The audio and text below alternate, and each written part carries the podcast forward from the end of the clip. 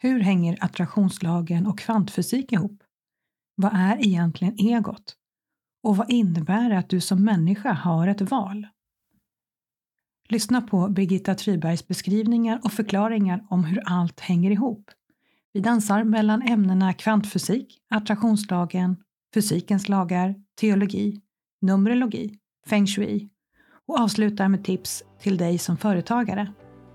Välkommen till ett i sanning magiskt samtal om själens väg och hjärtats språk. Välkommen till podden In Spirit Service som guidar dig till ett liv med mer glädje, närvaro och till att känna djupare mening. Till en vardag med frihet att driva ditt eget företag på ditt sätt, där du gör det som är menat för just dig. När du utgår från den du är innerst inne, det är då som magin skapas. Idag har jag den stora äran att få prata med Birgitta Tryberg. Hon och jag träffades för första gången för jag tror att det är snart 20 år sedan och hon har varit väldigt viktig för mig på min väg dit där jag är idag. Varmt välkommen Birgitta. Tack Agneta. Det är så, så roligt att prata med dig för att när jag träffade dig första gången så jobbade jag med någonting som är helt annorlunda än det jag gör idag. Jag jobbade med bostadsproduktion och du kommer in och öppnar dörren för mig till den här världen som handlar om psykologi kopplat till inredning med feng shui. Så det var en stor mm. pusselbit för mig som föll på plats när jag förstod kopplingen där. Så jag tycker det är jättekul att vi kan få pratas vid, för jag vet att efter det så har ju du följt många härliga stigar och lärt dig än mer om massvis med olika roliga, härliga saker tycker jag. För den här podden handlar ju om det här själens väg att göra det som, som själen vill att man ska göra. Så har du lust att berätta lite för de som lyssnar lite mer om vem du är och vad du gör idag? Ja, jag, ehm, jag försöker avgränsa mig i mitt arbete och den gränsen eller det som är en ram för mitt arbete har sedan många år tillbaks varit att eh, binda samman, att bygga broar mellan andlighet och vetenskap. Alla de teorierna som vi pratar om, alla vi som är intresserade av det andliga och olika ämnen som kanske har rubrik som new age, då försöker jag hela tiden hitta vetenskapliga spår. För jag gillar inte eh, att det är gränser mellan andlighet och vetenskap. Så jag har eh, när jag jobbar med kurser och när jag skriver så försöker jag visa ur olika synvinklar hur precis allting i livet hänger samman. Eh, till exempel det här med själens väg och vad, vad önskar sig själen? Och jag kan nämna några ämnen. Alltså de stora ämnena för mig är ju teologi och sjukgymnastik då från början, medicin och teologi. Mm. Och sen så väver jag in rätt mycket kvantfysik och väldigt mycket österländsk filosofi. Um, någonting sånt. Det är det som är ramarna. Så att om jag föreläser om någonting som till exempel skulle handla om själen, då kan det vara både läkare och vetenskapsmän och new age-kollektivet kan sitta i samma sal därför att jag hittar hela tiden broar mellan de här olika fälten kan man säga, mellan olika grupper av människor och olika infallsvinklar. Så det tror jag är en bra presentation. Den är helt fantastisk. Jag känner min själ blir alldeles lycklig när du pratar. Det känns som att jag går in i en godisbutik för själen. För det är det som jag tyckte var så fantastiskt när jag träffade dig, att du kunde verkligen förklara det här med just inredning då, som är lite mer ta på hårt, eller man ska säga. Och sen kopplingen till då det personliga personlig utveckling och hur man mår. Och sen har jag ju mött dig i andra sammanhang. Jag vet att du hade en utbildning inom Tao, tror jag det var. Mm. Många sådana här infallsvinklar, precis hur, hur, man kan förstå hur det hänger ihop, att det blir, det blir begripbart på ett helt annat sätt. Och jag älskar just det här när forskning, vetenskap, att det möter det andliga. Det är helt otroligt. Om vi tänker sådana här saker som om vi säger ja, men hjärtats språk eller alla böcker som handlar om själens anatomi och hjärtat och kärleksvägen och hyllmetrar överallt. Va? Mm. Och då gäller det också att, att på något vis beskriva de här fantastiska ämnena vetenskapligt. För mig är det superviktigt att det som verkar vara flum inte är flum, utan det är bara det att en författare till exempel inte har fördjupat sig i var någonstans möter det här då kvantfysiken. Mm. Så det blir ofta som en slags eh, bevisföring. Ibland känner jag mig som jag vore försvarsadvokat när jag sätter igång för att jag visar mm. så att ingen kan slingra sig utan jag visar mig liksom att de här ämnena möts här. Titta på det här nu. Titta på frekvenser, titta på hjärtat, titta på glädje. Eh, och sådana saker. Det är otroligt roligt jobb och sen är det krävande naturligtvis när man mm. läser och analyserar. Men det jag vill säga i samband med det, det är att kunskap ger en människa eh, som ett bibliotek att gå i. Alltså mm. kunskap vidgar världen. Om man, om man är intresserad av själen och kärlek och glädje och sådana saker, då är kunskap, precis som du säger, det är som en godisbutik. Därför mm. det, ja, men det vidgar världen. Du, får, du, hittar, eh, du hittar ett språk för vad du vill säga. För att många som vi träffar, du och jag och många kanske som lyssnar på det här, när man försöker förklara vad man jobbar med, vad man vill göra i sitt företag eller i sitt liv. Man träffar någon på Konsum vid grönsaksdisken och så pratar man om det. Då ser de helt förvånade ut och, och så mm. tomma i blicken och säger men jag fattar ingenting, säger de. Det är därför mm. kunskap är så himla viktigt, för att det bygger broar mellan människor. Mm. Och det, det är liksom mitt arbetsfält. Ja. Så hur gör du med det? Är det mycket föreläsningar? Jag vet att du har skrivit några böcker. Är det någon, någon bok på gång om det här? Eller hur, hur får du ut det här fantastiskt viktiga, tycker jag, budskapet? Den boken jag har skrivit som, um, som handlar om det här väldigt tydligt, det är ju Champagne och gummistövlar. Mm. Heter den boken och den kom väl ut 2015 tror jag.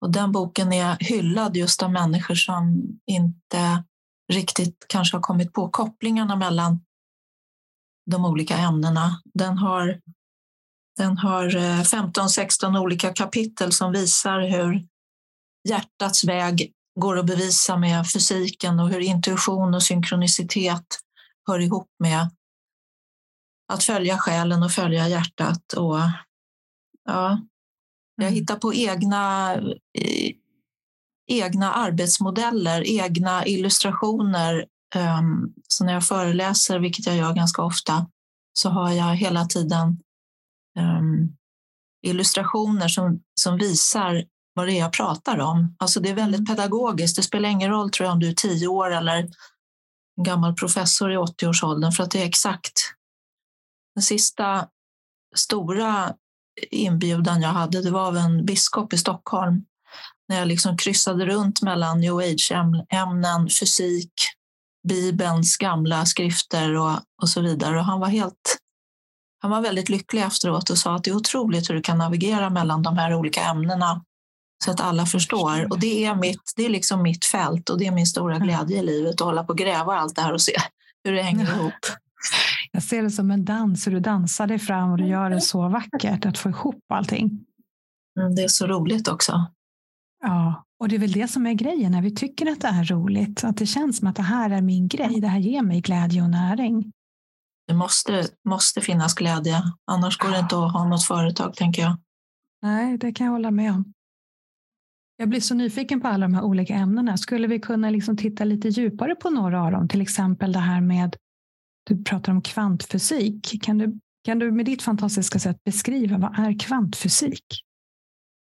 Men kvantfysik handlar, handlar ju om de absolut minsta eh, partiklarna i, i människan, i människokroppen. Utifrån min synvinkel så arbetar jag då bara med eh, människokroppen och jag är hela tiden ute efter att bevisa att, eh, att vi är alldeles tomma, att vi bara består av ett mm. enda stort tomrum. Och där får mm. man förklaringsmodeller i kvantfysiken.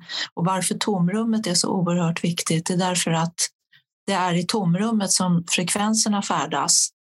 Mm. Vi kan ta en liknelse mellan en radioapparat och en mottagare och en sändare. Alltså jag sänder här på min radio i köket uppe i Lappland så ska jag försöka få in P1. Och då finns det en mottagare någonstans här uppe som gör så att jag kan lyssna på P1. Jag måste ratta in. Och den där frekvensen färdas ju i tomrummet, alltså i luften till mottagaren. Mm. Och när jag är ute efter att studera de här sakerna så vill jag bevisa för människor detta faktum att vi är tomma inuti i ett enormt fält som består av alldeles tomma atomer. Det finns, det finns 5000 kvadriljoner atomer i kroppen. Om ni skriver 5000 och sen, eh, sen skriver ni eh, 24 nollor efter det. Oj. Det är den storleken. Och de här atomerna i våra kroppar är alldeles tomma. Och det gör alltså att våra frekvenser som alltid kommer från hjärtat, det är hjärtat som är sändaren i våra kroppar, det är som radioapparaten som sänder. Mm. Så när vi sänder ut kärlek eller rädsla eller oro eller eh, stress eller hat eller glädje så färdas det genom tomrummet och snappas upp av en annan mottagare. Och den andra mottagaren har då ett hjärta i kroppen som direkt snappar upp de här. Så liknelsen mellan en radioapparat och hjärtats arbete och det här med frekvenser i tomrummet, det är ett likhetstecken mellan dem. Och det är därför man kan inte avfärda det här och säga att det där bara new age-tjafs. Det där snacket om hjärtat. Därför att det här är frågan om sändare och mottagare. Mm. Och när man, eh, när man tänker på att man, man kan känna väldigt väl en obehaglig stämning i ett rum. Eh, någon som ser snäll ut i ansiktet kan verka, man kan uppleva rädsla ändå, obehag. Och då vet ju alla som lyssnar på det här att det är ett bevis för att vi kan ta emot känslor som inte syns. Och när man har bevisat för sig själv att man kan ta emot känslor så betyder det också att man kan sända. Och då kommer vi in på attraktionslagen, för då handlar det om att om jag sänder ut energier som jag vill omge mig med, då får jag ju tillbaks det. Och det är också en sanning i fysiken. Då kan man visa och rita linjer hur sådana här frekvenser går. Och... Så allting är liksom bevisbart. Det är så intressant. Mm. Vad bra att du nämnde det med attraktionslagen, för det var nästa jag tänkte att fråga om hur den, hur den glider in. Men det hänger ju verkligen ihop. Att allting, det är som ett stort nystan av att allting är kopplat till varandra. Ja, det är väldigt fint. Och det, är en, alltså det är en högre plan av allt det här. Nu har jag, jag har ju läst eh, i många år för att bli teolog. Och jag kan, säga, jag kan bara säga helt kort vad det är för någonting, för det är många mm. som tror att jag jobbar på museet eller någonting, men det gör jag inte då. Utan teologexamen måste man ta för att sen söka vidare till en prästvigning. Och då har jag mm. valt att inte bli präst därför att jag tänker alldeles fritt i många, många olika områden. Jag kan inte vara präst i Svenska kyrkan utan jag stannar vid teologi. Mm. Och I teologin så studerar man ju då till exempel Gamla testamentet och Nya testamentet och uh, uh, buddhismens läror, taoismen, islam, allting. Attraktionslagen beskrivs i alla visdomsskrifter. Det var det jag ville komma till. Mm. Attraktionslagen beskrivs som att det du vill att andra ska göra till dig, det får du lov att göra till dem. Mm. Och attraktionslagen, där har man liksom en, en halvt om halvt religiös tanke när jag säger så där. Mm. Om vi tänker på det i fysiken så kan man gå tillbaka till det här med radioapparaten faktiskt. Därför att det handlar, handlar om att man finkalibrerar sina känslor. Vad mm. vill jag omges av? Glädje. Det enda sättet att omges av glädje det är att själv träna sig på att befinna sig i en slags glädjestämning i hjärtat. Mm. Därför att det är en lag, alltså det är en naturlag som är lika stark som ebb och flod och allting. Att det du mm. sänder ut kommer tillbaka. Därför alla andra som går och känner glädje i hjärtat, de kommer se dig då. Därför att hjärtats språk och de här känslorna som jag kallar för frekvenser nu, det är en mycket tydligare kommunikation än allt vad munnen babblar om. Oh ja. Så attraktionslagen är en jättevälbeskriven sak i hela världens alla visdomstraditioner. Och det mycket, mycket bra att fördjupa sig i det och lära sig det. Men det är, ingen, alltså det är inget hejsan svejsan att man sätter upp en, um, en lapp på kylskåpet där det står ja, vad ska vi hitta på? Alltså det är inte, det, ja, eller någonting. Och jag önskar mig en Porsche, jag vill inte ha min gamla Volvo eller vad det kan vara. Mm. Det är inte så. Det, är en, alltså det kräver träning och jag brukar säga så här att förändra andra människor kräver väldigt mycket kraft. Men att förändra sig själv kräver uthållighet. Så man kan träna sig på det här, att befinna sig i ett bättre känsloläge. Och det beskriver jag väldigt tydligt i den här boken Champagne och gummistövlar. Mm. Du får gärna ställa frågor om du vill, men eh, så ungefär tycker jag man kan beskriva. Jag, jag känner mig nästan sådär, inte bedövad, men jag känner att hela mitt nervsystem är lite darrigt just när du pratar, för det här slår an en sån stark ton i mig. Det här är så otroligt viktigt det du pratar om. Mm. För jag tänker att många kanske går vilse i det här också, attraktionslagen. Och så är det, då kan jag skaffa mig, då kan jag få. Att man snubblar lite där. För att som jag ser det i alla fall så handlar det om vad kan jag bidra med? Att jag kommer från en plats i kärlek, i hjärtat, kan känna tacksamhet, att det är mina magneter för att kunna skapa mig det liv som jag vill ha. Men att det mm. är när jag fokuserar på hur kan jag vara mer till tjänst och inte what's in it for me. Att inte jag ska mm. ha. Hur ser, hur ser du på det? Um, det? Det är två sidor av saken. Den första som jag tänker på det är att det finns en naturlig önskan hos alla människor på jorden att bli, att bli tagen i anspråk, att vara behövd. Mm. Att hjärtat får näring av att hjälpa andra, att finnas till för andra. Det bästa knepet om man känner sig ledsen och deppig och att allt är meningslöst, det är att tänka efter, finns det någon som skulle behöva min hjälp? Och så fort du skiftar energi från ensam och tråkig och deppig till att hjälpa någon, då händer det någonting i hjärtat. Mm. Det är första tanken när du säger sådär. Den mm. andra tanken som är väldigt viktig när man pratar om hur man skapar sitt liv och det här med attraktionslagen, det är att om du utgår i dina önskningar om livet ifrån ett tillstånd av brist, då funkar det absolut inte. Nej, Till exempel, åh, jag är så trött på min gamla bil, nu ska jag verkligen åka och köpa en, en trisslott och så ska jag önska mig och önska mig och nu ska jag önska mig, ikväll ska jag sätta mig och önska mig att jag verkligen vinner nu, för jag behöver verkligen. Så fort du är i tillstånd av brist, ja vad händer då? Efter mm. det jag har sagt. Du får tillbaks brist. Mm. Det här är en klurig grej, för att det, det, här är någonting som kräver insikt och uh, träning. Va? Mm. Oh, ja. ja, det är typiskt, det är typiskt. Och nu blev det så här igen. Ja, vad är du i? Man måste se det här som radiokanaler. Om du vill lyssna på P1 så kan du inte hålla på och ratta runt på P4 och P3. Och det här är mm. liksom finlir. Va? Det är träning, träning, träning, träning. Och jag tänker att där är det så lätt också att den här offerkoftan glider på. Och det är så synd om mig. Varför är universum så taskigt mot mig? Jag får aldrig. Och så mm. att det blir en negativ spiral av det hela mm. utan att inse sin egen del i det. Och precis som du säger, att det handlar om det träning, det är uthållighet, det är ingen quick fix, det är ett levnadssätt. Exakt. Och det är så det är så våra liv är konstruerade. Det här är en naturlag. Det är så här. Mm. Det är sanning. Det går inte att schabbla förbi. Det går att bevisa vetenskapligt och det har alla, alla visdomstraditioner vetat så länge jorden har funnits. Mm. Och ja, det är, det är en stor grej. Det är som sagt ingen quick fix. Nej. Nej. Men det är sagt, det är lagen. Det är så det funkar. Men jag tänker på, vet om det har funnits så mycket då i alla ja, kulturer och alla trossamfund och allting. Men att världen ändå ser ut som den gör, det är ganska sorgligt tycker jag att tänka på. Så vad är det som gör att människan inte förstår? Jo, men det har att göra med att um, det finns en naturlig medfödd del i människan som man kan kalla för egot.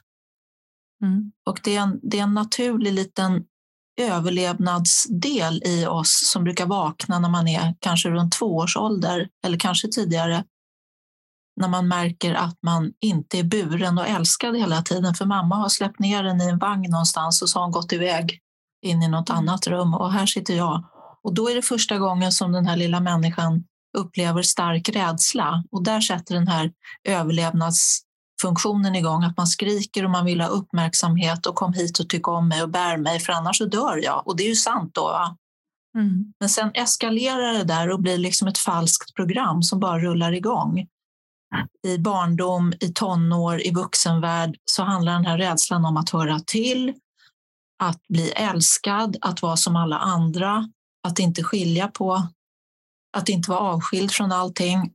Och, och sen tar det sig såna här katastrofala former som eh, gängbråk, eh, det eskalerar till eh, krigssituationer.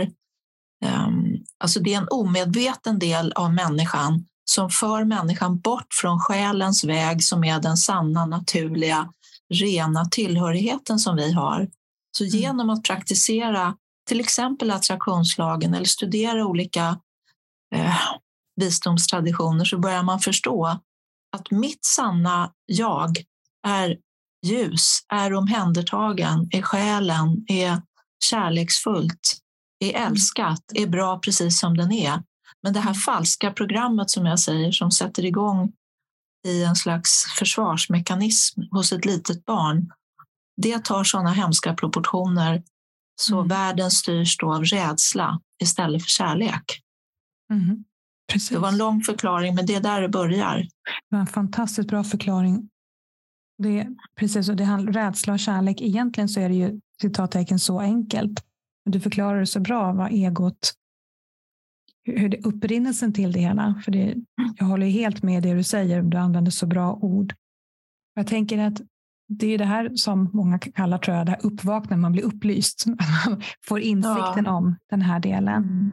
Jag tänker, tänk om det här skulle kunna finnas. Jag pratar ofta om skolans värld, som jag kommer från min hemsida introvert.se. Jag är väldigt mm. introvert och jag tänker att om man hade mer förståelse för det i skolans värld skulle många barn må bättre och må, ja, kunna ha en helt annan upplevelse av skolgången. För det, där är det mer det motsatta som gäller. Jag tänker även mm. i de här delarna. Det skulle ju vara så magiskt att få in det här i läroplanen. Hur tänker du om det? Jo, det, de som går och lyssnar på mina kvällar här och som går mina kurser, det är ju människor från skolvärlden och förskola och sjukvård och regioner och kommuner. Och det pratas mycket i de här grupperna. Nu har jag ju fått, jag tror jag skrev det till dig, eller gjorde jag inte det? Jag vet inte, men jag har fått mitt livs största uppdrag nu där det handlar om en mm. hel, en hel kommun. Alla människor ska ha flera dagar med mig och få en insikt om de här ämnena som jag pratar om. Åh, vad bra. Och det blir, alltså jag, jag skriver, när jag har skrivit till dem vad jag vill göra, det är liksom att en hel kommun kan få ett rykte om sig att man har fått en nytändning därför att man förstår Precis. de här sakerna. Så viktigt. Och då, då, jag håller med dig naturligtvis, det du säger. Det är självklart att allt det här skulle vara jättebra. Mm. Allting bygger på att det lilla barnet har ett val och läraren har ett val och alla har ett val och då kan man hela tiden välja. Vilken sida ska du hoppa in på? Ska det vara här på hjärtats väg där själen finns och liksom vårt sanna ursprung? Eller ska du hela tiden hålla på att springa runt på den här egosidan? Det är ungefär som en, ett tjockt draperi som hänger mellan de här båda delarna i mm. Och alla vi har ju egot för att vi måste ha egot för att överleva. Man måste kunna skrika, man måste försvara sig och ta ställning och så där ibland. Mm. Men att lära barn och stora organisationer det här snabbt, att vi kan välja. Bara den tanken att du har ett val, det tror jag folk blir jätteförvånade över. Ja, men så här har det alltid varit. Ja, men du har ett val. Och Det kan så nog vara lite någonstans... obekvämt också att inse. Dels kan det vara en lättnad, ja. men det kan också, oj då, då kan jag inte heller skylla på andra, då har jag mitt eget ansvar. Ja, precis. Och det, då gäller det som föreläsare att man pusslar fram det här som att vi är så här, vi människor. Det har, det har blivit så här för oss med vår utveckling i den här västvärlden, i det här samhället, i det här livet vi lever så att alla känner sig trygga när man börjar leverera såna här. Exakt, precis att man har en trygghet och en självkärlek, självmedkänsla så att inte man börjar slå på sig själv för det. Då att oj, jag har gjort de här valen, vad fel det har blivit. Utan okej, okay, men från nu, nu kan jag ta ett annat val. Nu kan jag rikta på att bli medveten och lära mig mera. För det finns ju så mycket man kan lära sig. Du är en stor inspirationskälla där för att lära sig mer. Jag tänker på, du pratade om den här slöjan också mellan ego och själ. Jag vet mm. att jag mm. var på en, en heldagsutbildning med dig. Jag kommer inte ihåg vilket vad du hade för rubrik på det, eller temat minns jag ju, för det handlar just om där du pratade om eh, när man föds och hur vi, när vi växer upp, att den här slöjan, hur den växer till. Och att för att få det här uppvaknandet så typ 40-årsåldern ganska ofta att det händer någonting, den här krisen. Så tänker jag att det är ganska bra om man kan vakna upp utan en kris. Mm. Jag ska se vad jag ville komma med det. Men jag såg i alla fall den här bilden när du pratade framför mig som du ritade upp då. Det var ju inte mm. igår, det var ganska många år sedan, men det, det är väldigt överskådligt när du gör det. Nu vet jag vad det var. Vi var på en golfklubb. Det var vi, exakt. Ja, Precis. jag kommer ihåg. Vad kul. Ja, just det. Ja, för det tyckte jag var så bra. Det satte så hos mig så mycket, den här, den här slöjan mm. och att, att vi kan göra ett val där och skifta. Och också hur viktigt det var just med känslorna, den här frekvensen, att välja en högre känsla, en högre frekvens för att mm. ändra sitt mående. Mm. Och där vet där jag är krisen. Förlåt? Fortsätt. Fortsätt Krisen är ofta en hjälp där Alltså mm. krisen är en kamouflerad, eh, ett kamouflerat uppvaknande. Man kan sluta med att, att gå ner sig totalt i sörjan därför att man har en kris. Alla människor har en livsväg som man ska gå. Och jag arbetar ju som numerolog, vilket vi inte har pratat så mycket om. Det är ett väldigt speciellt arbete, men man ser att varenda människa som föds på jorden har en speciell uppsättning eh, gåvor mm. som motsvarar andra människors stora längtan och behov kan man säga. Mm. Um, så att när man är sig själv och går framåt med kontakt med hjärtat och själen så brukar det eh, ordna sig och bli ett fint, genuint, autentiskt liv. Men om man inte gör det så är det så konstruerat i våra liv att vi kan få en kris. Och det kan utlösas av separationer, arbetslöshet, sjukdomar, de här stora skeendena i livet. Och då mm. är det frågan om ett uppvaknande. Det knackar så hårt på, på en. Mm. Och då har man en stor möjlighet att bana in sig på sin väg, på sin livsväg. Precis. Och då, när du sa så här, under en föreläsning, under en kurs, kan man bli så uppmärksam på, men hur har jag gjort hela mitt liv? Hur har jag varit mot mina barn? Men hur har jag tänkt på jobbet? Det är första steget till att tacka sig själv. Inte omvänt, utan att tacka sig själv och tänka tack, nu har jag blivit uppmärksam på det. Det mm. känns mm. jättebra. Det här är min plattform. Det här ska jag utgå ifrån. Tack för att jag blev uppmärksam på det. Mm. Så vi är så bra på hela tiden racka ner på oss själva va? när man i själva verket kan välja att göra precis tvärtom, tänker jag. Det där är ju också en, en process kan jag tycka, att som vi är vana och det vi kommer ifrån är ju oftast att slå på sig själv. Det är lite så som jag ser det, för att man blir matad med. Det, ja. ja det, det är det mest ska säga, bekanta. Att mm. okej, okay, men då har jag gjort fel, jag har varit dum, jag får skam och skuld. Men när vi lyckas sitta med det och vända det, att kunna se guldet i den här skiten, om man säger så. Ja. Det är verkligen då vi hittar den här magin, vår väg. För där ser jag det som, som företagare till exempel, när jag vågar vända mig till det som är på den mörka sidan, det som jag inte kanske då vid första anblick är så stolt över. Men att våga mm. möta mina känslor hela djupet och verkligen, verkligen känna utan att gå till drama och hitta nya saker och slå mm. på mig själv för. För då hittar jag min läkning och i läkningen, ja.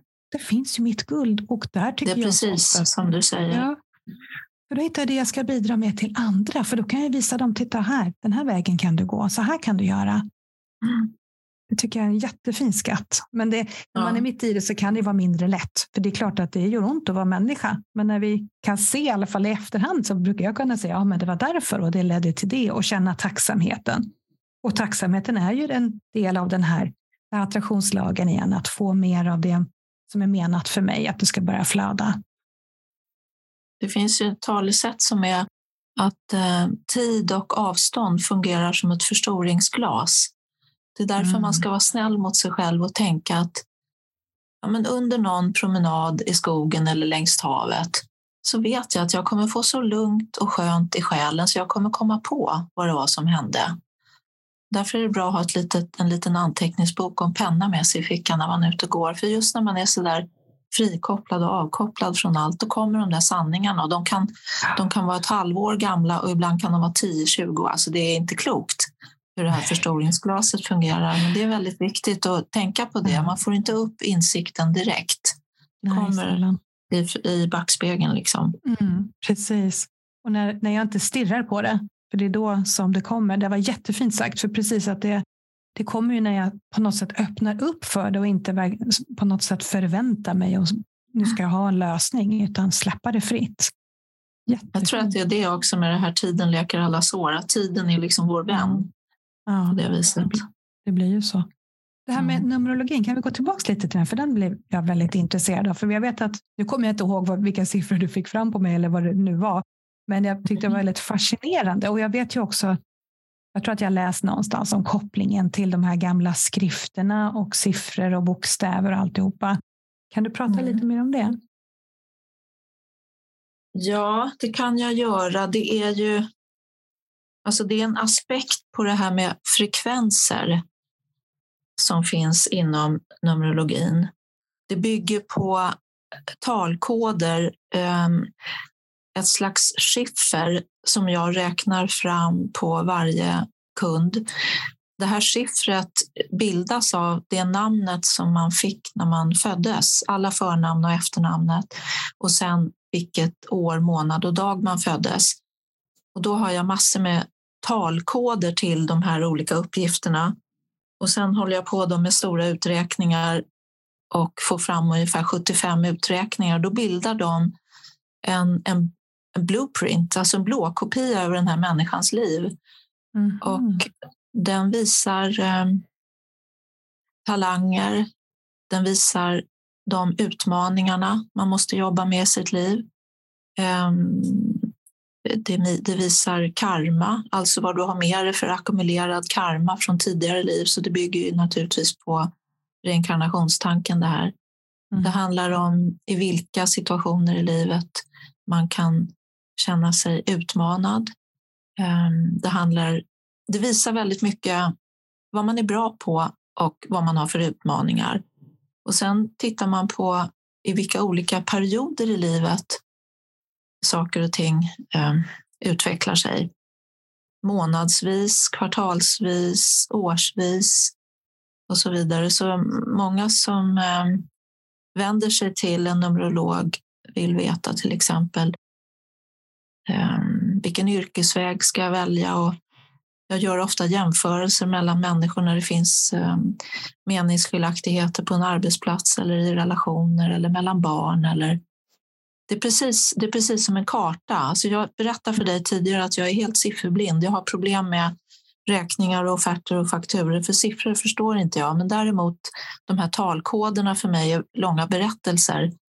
Mm. Så jag har hållit på med det här i jag måste tänka efter hur gammal jag är. 34 år har jag jobbat med numerologi och i min, min vetskap så är vi två i Sverige som kan de här um, teorierna och det är jättehäftigt för jag känner aldrig mina kunder. Jag får uppgifter, jag räknar, det tar ett par timmar att göra en sån här uträkning och sen spelar jag in då och kan tolka koderna till olika saker och då ringer de tillbaka och säger hur kan du veta det här? Så det här är, det är, det är en blueprint, det är som en röntgenplåt av en människa och det kommer från Pythagoras. Den här som vi kallar för matematiker, han var också en filosof och höll på i antikens Grekland med de här koderna. Det kallas också för helig geometri, kanske någon har hört. Mm. Talsymbolik, numerologi, helig geometri. Jag räknar alltså med Pythagoras sats, ni vet de här hypotenusan och de här trianglarna och det. Mm. Så eh, det är en väldigt speciell och rolig eh, kunskap. Det känns väldigt heligt när du pratar om det. Att det är gammalt ja, men det är det, och... därför att du, du, du ja. får människans... Absolut. Det är väldigt heligt. Du får människans själ, människans uppgift på jorden, avsikt mm. med livet. Och väldigt, väldigt vacker Mm. något komplicerad uträkning som krävs. Men det är så roligt. Om man är analytisk av sig så är det här mums. Ja, det, det är godisaffär som du brukar säga. Ja, precis. jag tänker, då var det bara någonting tror jag, med namnet. Jag jag fick fram en, siff en siffra bara. Så det, det finns ju, förstår jag då, mm. olika dimensioner. Att man kan ta lite light. Om man säger så. Sen kan man verkligen ja. gräva ner sig i det här. Då. Ja, precis.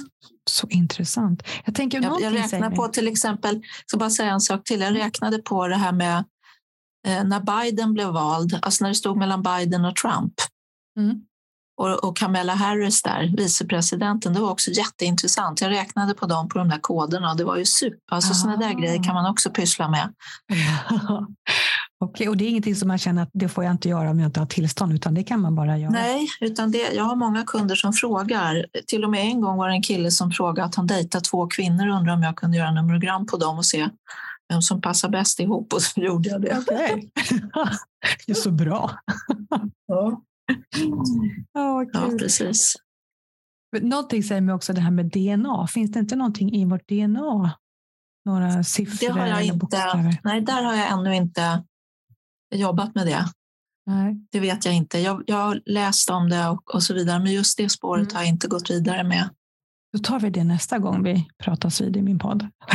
Om det har mm. kommit fram dit.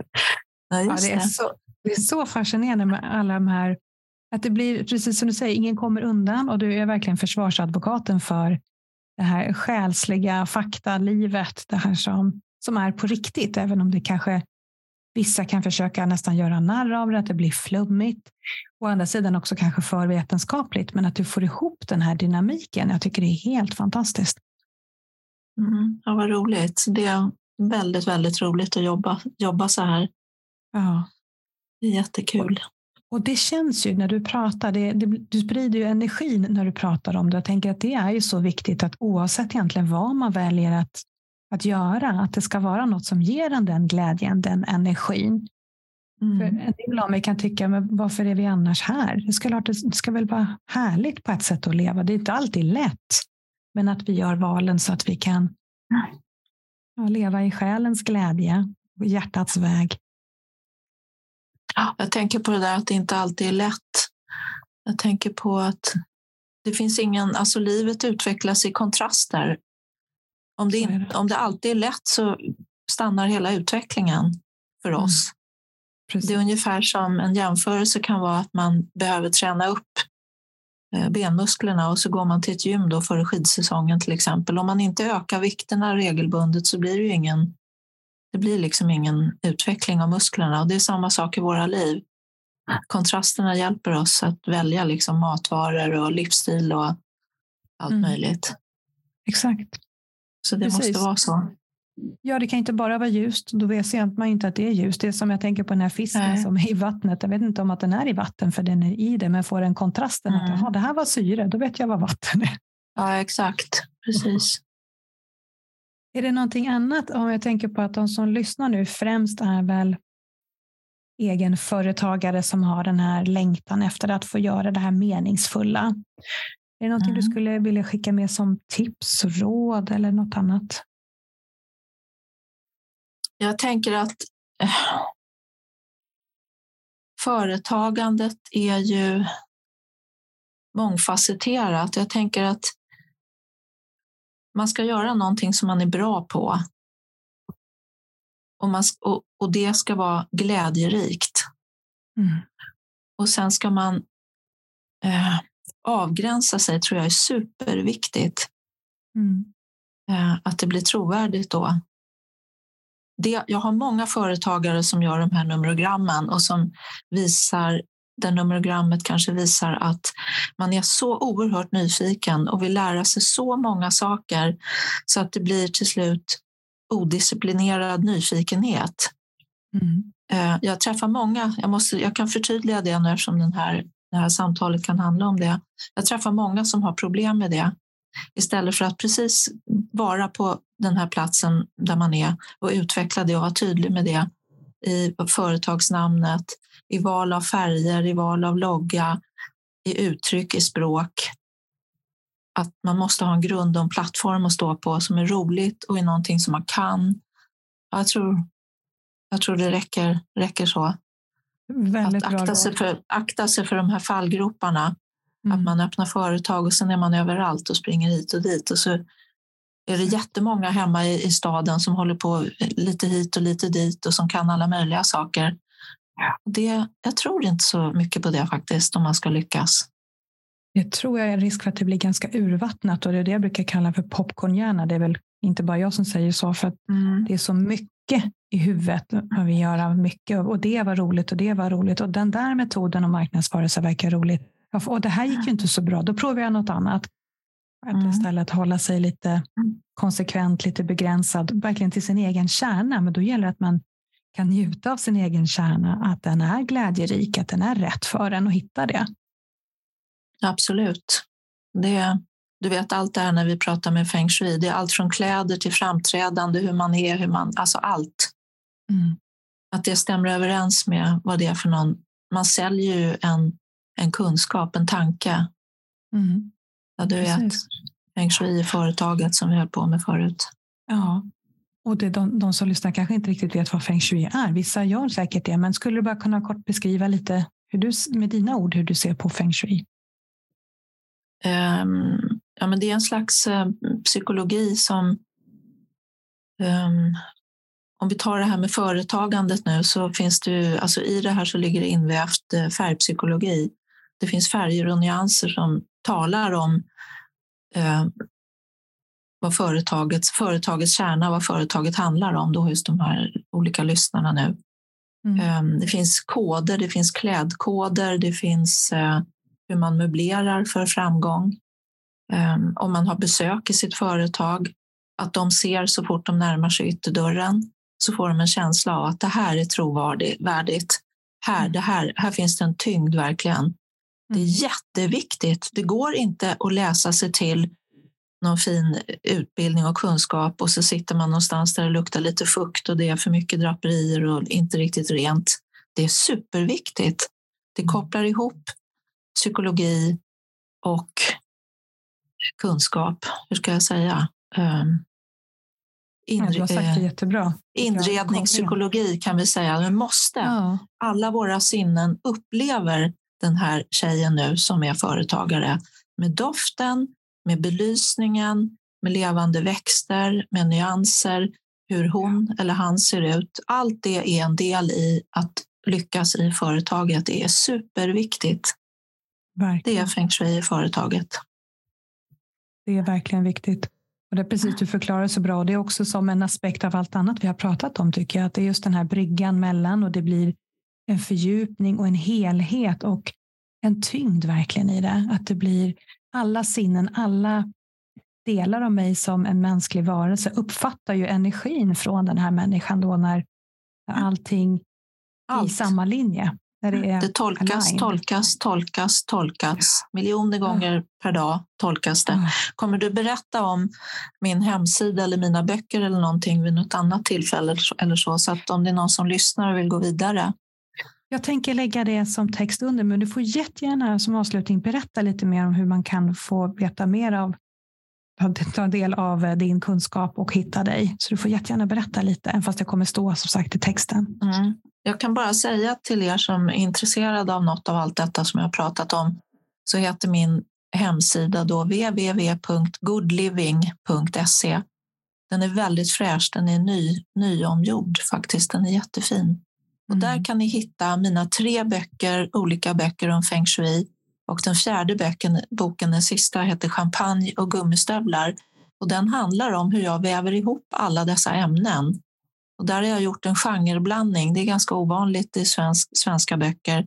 Jag skriver om en, eh, jag skriver en roman om en eh, kärleksupplevelse och mellan varje kapitel så visar jag hur intuition, synkronicitet, feng shui, kvantfysik och så vidare hjälper den här kvinnan framåt i livet genom den här kärleksrelationen, alltså hur man praktiserar teorierna i verkliga livet i en kärleksrelation. Jag mm. rekommenderar den boken för den är faktiskt mycket bra och väldigt ovanlig. Jag kan bara instämma. Jag älskar alla dina böcker. Jag har dem allihopa. Ja, tack. Både det, om man vill som fördjupa sig i feng shui, både för ja, personligt bruk men framför allt företagsdelen. För det är inte ja. bara det här hårda att ta på utan att det är det här dynamiska, allting. Att få in den här biten också så är det verkligen mycket guldkorn där. Och som sagt champagne och gummistövlar om du vill veta mer om ja, det känns nästan som ett paraply över det du har pratat om, att man kan få ja, det, i, i, en bokform.